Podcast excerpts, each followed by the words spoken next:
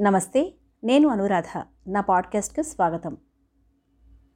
వేద విజ్ఞాన రహస్యాలని అవగాహన చేసుకోవడానికి ఇతిహాస పురాణాలను అధ్యయనం చేయడం ఎంతో ఆవశ్యకం. ఇతిహాస గ్రంథాలలో శ్రీమద్ రామాయణం మహాభారతం అను ఈ రెండు గ్రంథాలు భారతీయ వాంగ్మయానికి తలమానికాలు. ఈ రెండింటిలో భక్తి జ్ఞాన వైరాగ్యాలు సదాచారాలు నీతి నియమాలు ధర్మం మున్నగునవి ప్రబోధాలు అడుగడుగునా కనబడుతుంటాయి రామాయణనందు మర్యాద పురుషోత్తముడైన శ్రీరామచంద్ర ప్రభువు యొక్క దివ్య లీలలు వర్ణింపబడ్డాయి. మహాభారతంలో మణిమాలలో దారం వలె లీలా పురుషోత్తముడైన శ్రీకృష్ణ భగవానుని మహిమలు అవిచ్ఛిన్నంగా ప్రస్తావించబడతాయి.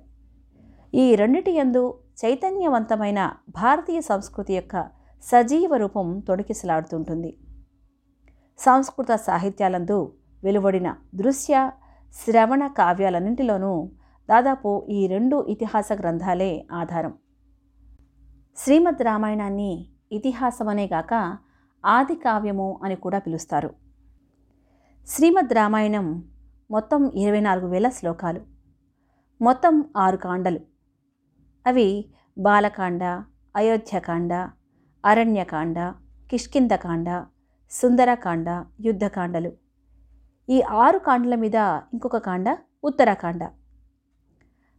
రామాయణంలో రాముడు ఒక భగవానుడిలాగా బ్రతికి చూపించలేదు. ఒక మనిషిలాగా బ్రతికి చూపించాడు. మనం ఎలా బ్రతకాలో చూపించాడు. రామాయణం ఎంతకాలం ఉంటుందో ఎంతకాలం చెప్పుకుంటామో ఎంతకాలం చదువుతామో ఎంతకాలం రామాయణం మీద విశ్వాసం ఉంటుందో అంతకాలం మానవత్వం ఉంటుంది. మానవత్వం లేనప్పుడు మనిషిగా పుట్టి ప్రయోజనమే ఉంది.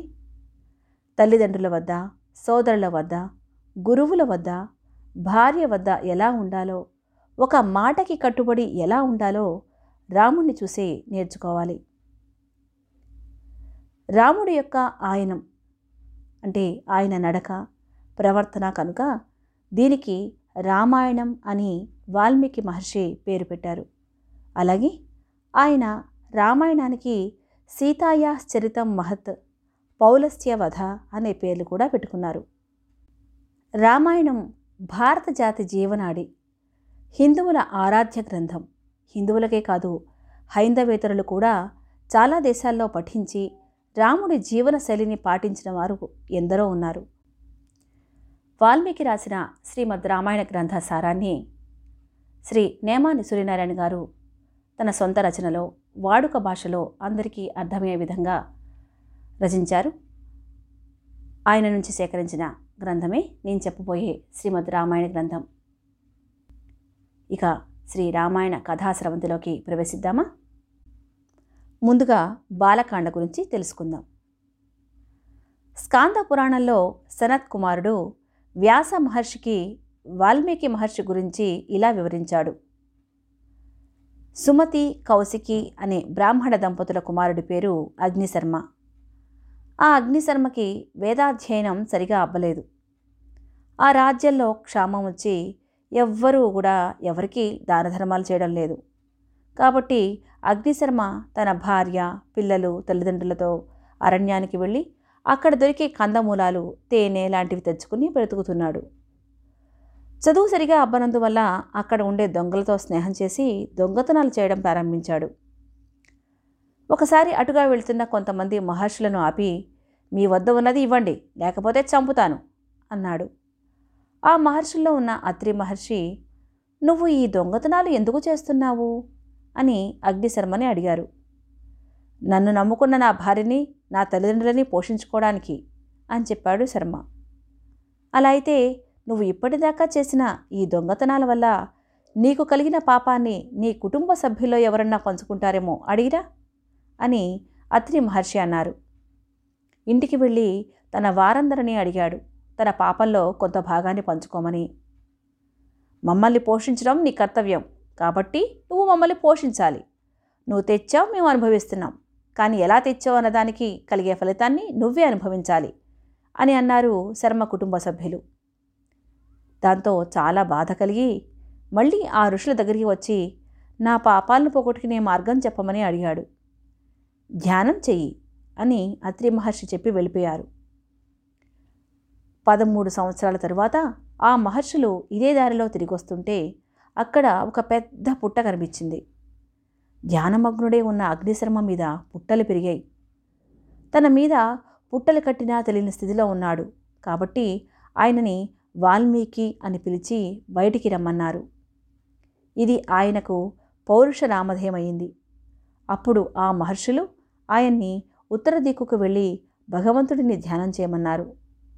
వాల్మీకి మహర్షి కుశస్థలి అనే ప్రదేశానికి వెళ్ళి పరమశివుడిని ఆరాధన చేశాడు. అప్పుడు ఆయనకు విష్ణు కథ రాయగలిగే అదృష్టాన్ని బ్రహ్మగారు ఇచ్చారు. అంటే ఆయనకు త్రిమూర్తుల అనుగ్రహం లభించిందన్నమాట.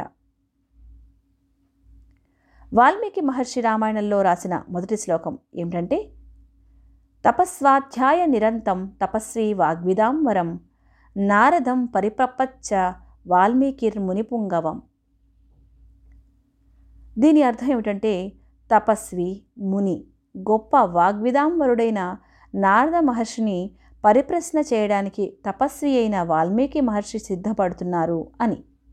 వాల్మీకి మహర్షి నారదుడిని ఏమడిగారంటే ఈ లోకంలో ఇప్పుడే ఇక్కడ ఉన్న గుణవంతుడు వీర్యవంతుడు ధర్మాత్ముడు కృతజ్ఞతాభావం కలిగినవాడు సత్యం పలికేవాడు దృఢమైన సంకల్పం కలిగినవాడు చారిత్రము కలిగినవాడు అన్ని ప్రాణుల మంచి కోరేవాడు విద్యావంతుడు సమర్థుడు.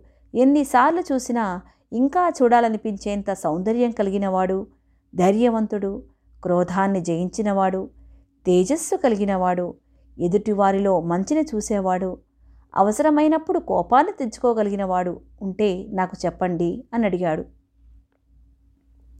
నువ్వు చెప్పిన గుణాలన్నీ ఒకే మనిషిలో ఉండటం కష్టమే. కానీ ఒకడున్నాడు.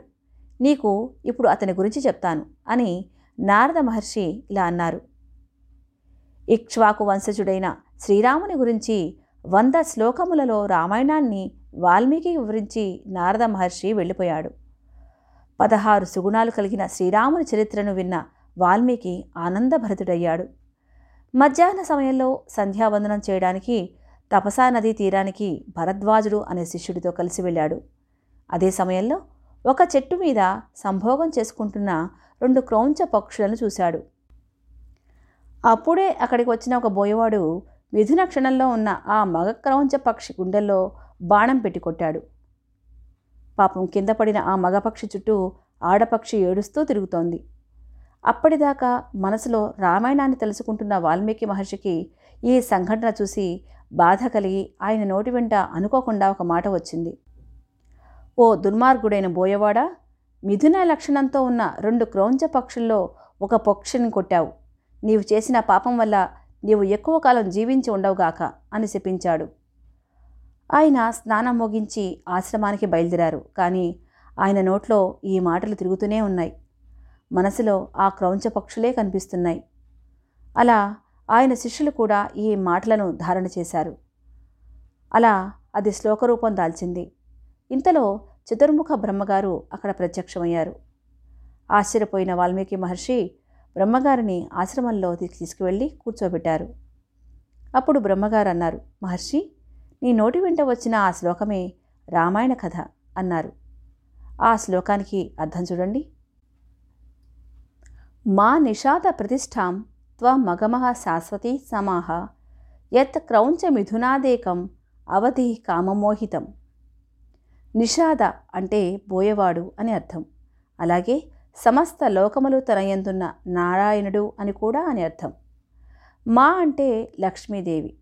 మా నిషాద ప్రతిష్టాం త్వమగమః శాశ్వతీ సమాహ అంటే లక్ష్మిని తనదిగా కలిగిన ఓ శ్రీనివాసుడా నీ కీర్తి శాశ్వతముగా నిలబడుగాక. యత్ క్రౌంచ మిథునాదేకం అవధి కామమోహితం.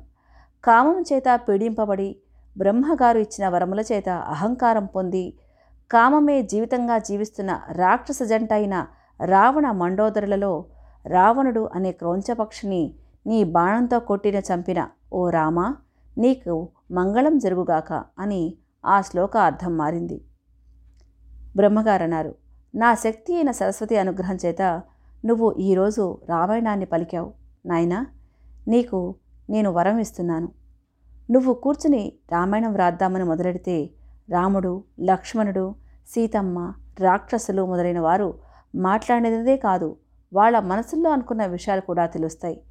ఈ భూమి మీద నదులు పర్వతాలు ఎంతకాలం ఉంటాయో అంతకాలం రామాయణం ఉంటుంది. ఇందులో ఒక్క మాట అబద్ధం కానీ కల్పితం కానీ ఉండదు. నువ్వు ఇక రామాయణం వ్రాయడం మొదలుపెట్టు అని వరం ఇచ్చి వెళ్ళిపోయారు.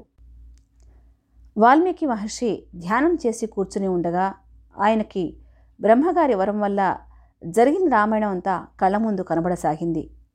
ఆయన రామాయణం రచించడం ప్రారంభించారు. మొత్తం ఇరవై నాలుగు వేల శ్లోకాలు ఆరు కాండలు. ఆరు కాండల మీద ఒక కాండ ఉత్తరకాండ ఐదు వందల సర్గల రామాయణాన్ని రచించడం ప్రారంభించారు. తరువాత ఆయన ఈ రామాయణాన్ని ఎవరితో పాడిస్తే బాగుంటుందని చెప్పి అక్కడున్న లవకుశులతో పాడించారు. వారు తర్వాత ఆ రామాయణాన్ని రాముడి సమక్షంలో అయోధ్యలో పాడటం మొదలుపెట్టారు. పూర్వకాలంలో కోసల దేశం అనే గొప్ప రాజ్యం ఉండేది. ఆ దేశ రాజధాని అయిన అయోధ్యని మనువు తన సంకల్ప బలంతో నిర్మించాడు. ఆ నగరం పన్నెండు యోజనాల పొడవు మూడు యోజనాల వెడల్పు ఉండేది. యోజనం అంటే తొమ్మిది మైళ్ళు. ఆ నగరం మధ్యలో రాజప్రసాదంలో దశరథ మహారాజు నివాసం ఉండేవారు ఆ నగరంలో రహదారులన్నీ విశాలంగా ఎప్పుడూ సుగంధ ధూపాలతో ఉండేవి. ధాన్యం చెరుకు లాంటి పంటలన్నీ బాగా పండేవి. అయోధ్య నగరంలో అందరూ చాలా సంతోషంగా ఉండేవారు. అందరూ ధర్మం తెలిసిన వాళ్ళే ఎవరికి వారు ఉన్నదానని తిని సంతృప్తిగా ఉండేవారు. అందరూ దానం చేసేవారు. సత్యమే పలికేవారు. అందరూ ఐశ్వర్యవంతులే. ఆవులు గుర్రాలు ఏనుగులతో ఆ నగరం శోభిల్లేది. చెవులకి కుండలం లేనివాడు కిరీటం లేనివాడు మెడలో పూలహారం లేనివాడు హస్తాలకు ఆభరణాలు లేనివాడు దొంగతనం చేసేవాడు నాస్తికుడైనవాడు ఆ అయోధ్య నగరంలోనే లేడు. దశరథ మహారాజుకి ఎనిమిది మంది ప్రధానమంత్రులు ఎప్పుడూ సహాయం చేసేవారు. వారు దృష్టి జయంతుడు విజయుడు సిద్ధార్థుడు అర్ధసాధకుడు అశోకుడు మంత్రపాలకుడు సుమంత్రుడు. ఇక వశిష్ఠుడు వామదేవుడు ఎల్లప్పుడూ దశరథ మహారాజుకి సలహాలు ఇచ్చే ఋత్వికులు. తదితర బ్రాహ్మణులు మంత్రులు కూడా ఆయన వెంట ఉండేవారు. ఆ మంత్రులు అపారమైన విద్య కలిగినవారు. ఇంద్రియాలను నిగ్రహించిన వాళ్ళు. శ్రీమంతులు శాస్త్రం తెలిసినవారు సావధాన చిత్తం కలిగినవారు ఆ కోసల దేశంలో పరభార్య వ్యామోహం ఉన్న ఒక్క వ్యక్తి కూడా లేడు. ఇన్ని ఉన్న ఆ దశరథ మహారాజుకి ఒక బాధ ఉండేది. వంశోద్ధారకుడైన పుత్రుడు లేడనే బాధ. ఆయనకి అప్పటికే అరవై వేల సంవత్సరాలు నిండిపోయాయి.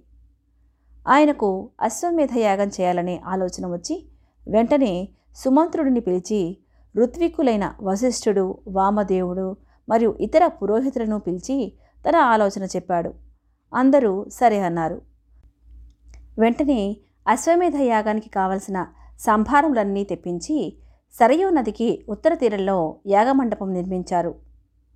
పురోహితులకు యజ్ఞమునకు కావలసిన ఏర్పాట్లను చూడమని చెప్పి ఆయన అంతఃపురంలోకి బయలుదేరారు. తన ప్రియపత్నులైన కౌసల్య సుమిత్ర కైకేయులను పిలిచి నేను పుత్ర సంతానం కొరకు అశ్వమేధ యాగాన్ని చేయదలిచాను. నాతో పాటు మీరు కూడా దీక్ష వహించండి అని కోరాడు. ఆ మాటలు విని రాణులు ముగ్గురు ఎంతో సంతోషించారు. తమకు పుత్ర సంతానం కలగబోతోందని ఆనందించారు. భర్త ఆదేశాల మేరకు యాగదీక్ష వహించారు. ఇంతవరకు మీరు రామాయణం బాలకాండలోని మొదటి ఎనిమిది సర్గల తాలూకు సారాంశం విన్నారు. ఇక నెక్స్ట్ ఎపిసోడ్లో తొమ్మిదవ సర్గలోకి ప్రవేశిద్దాం. అంతవరకు సెలవు. నమస్కారం.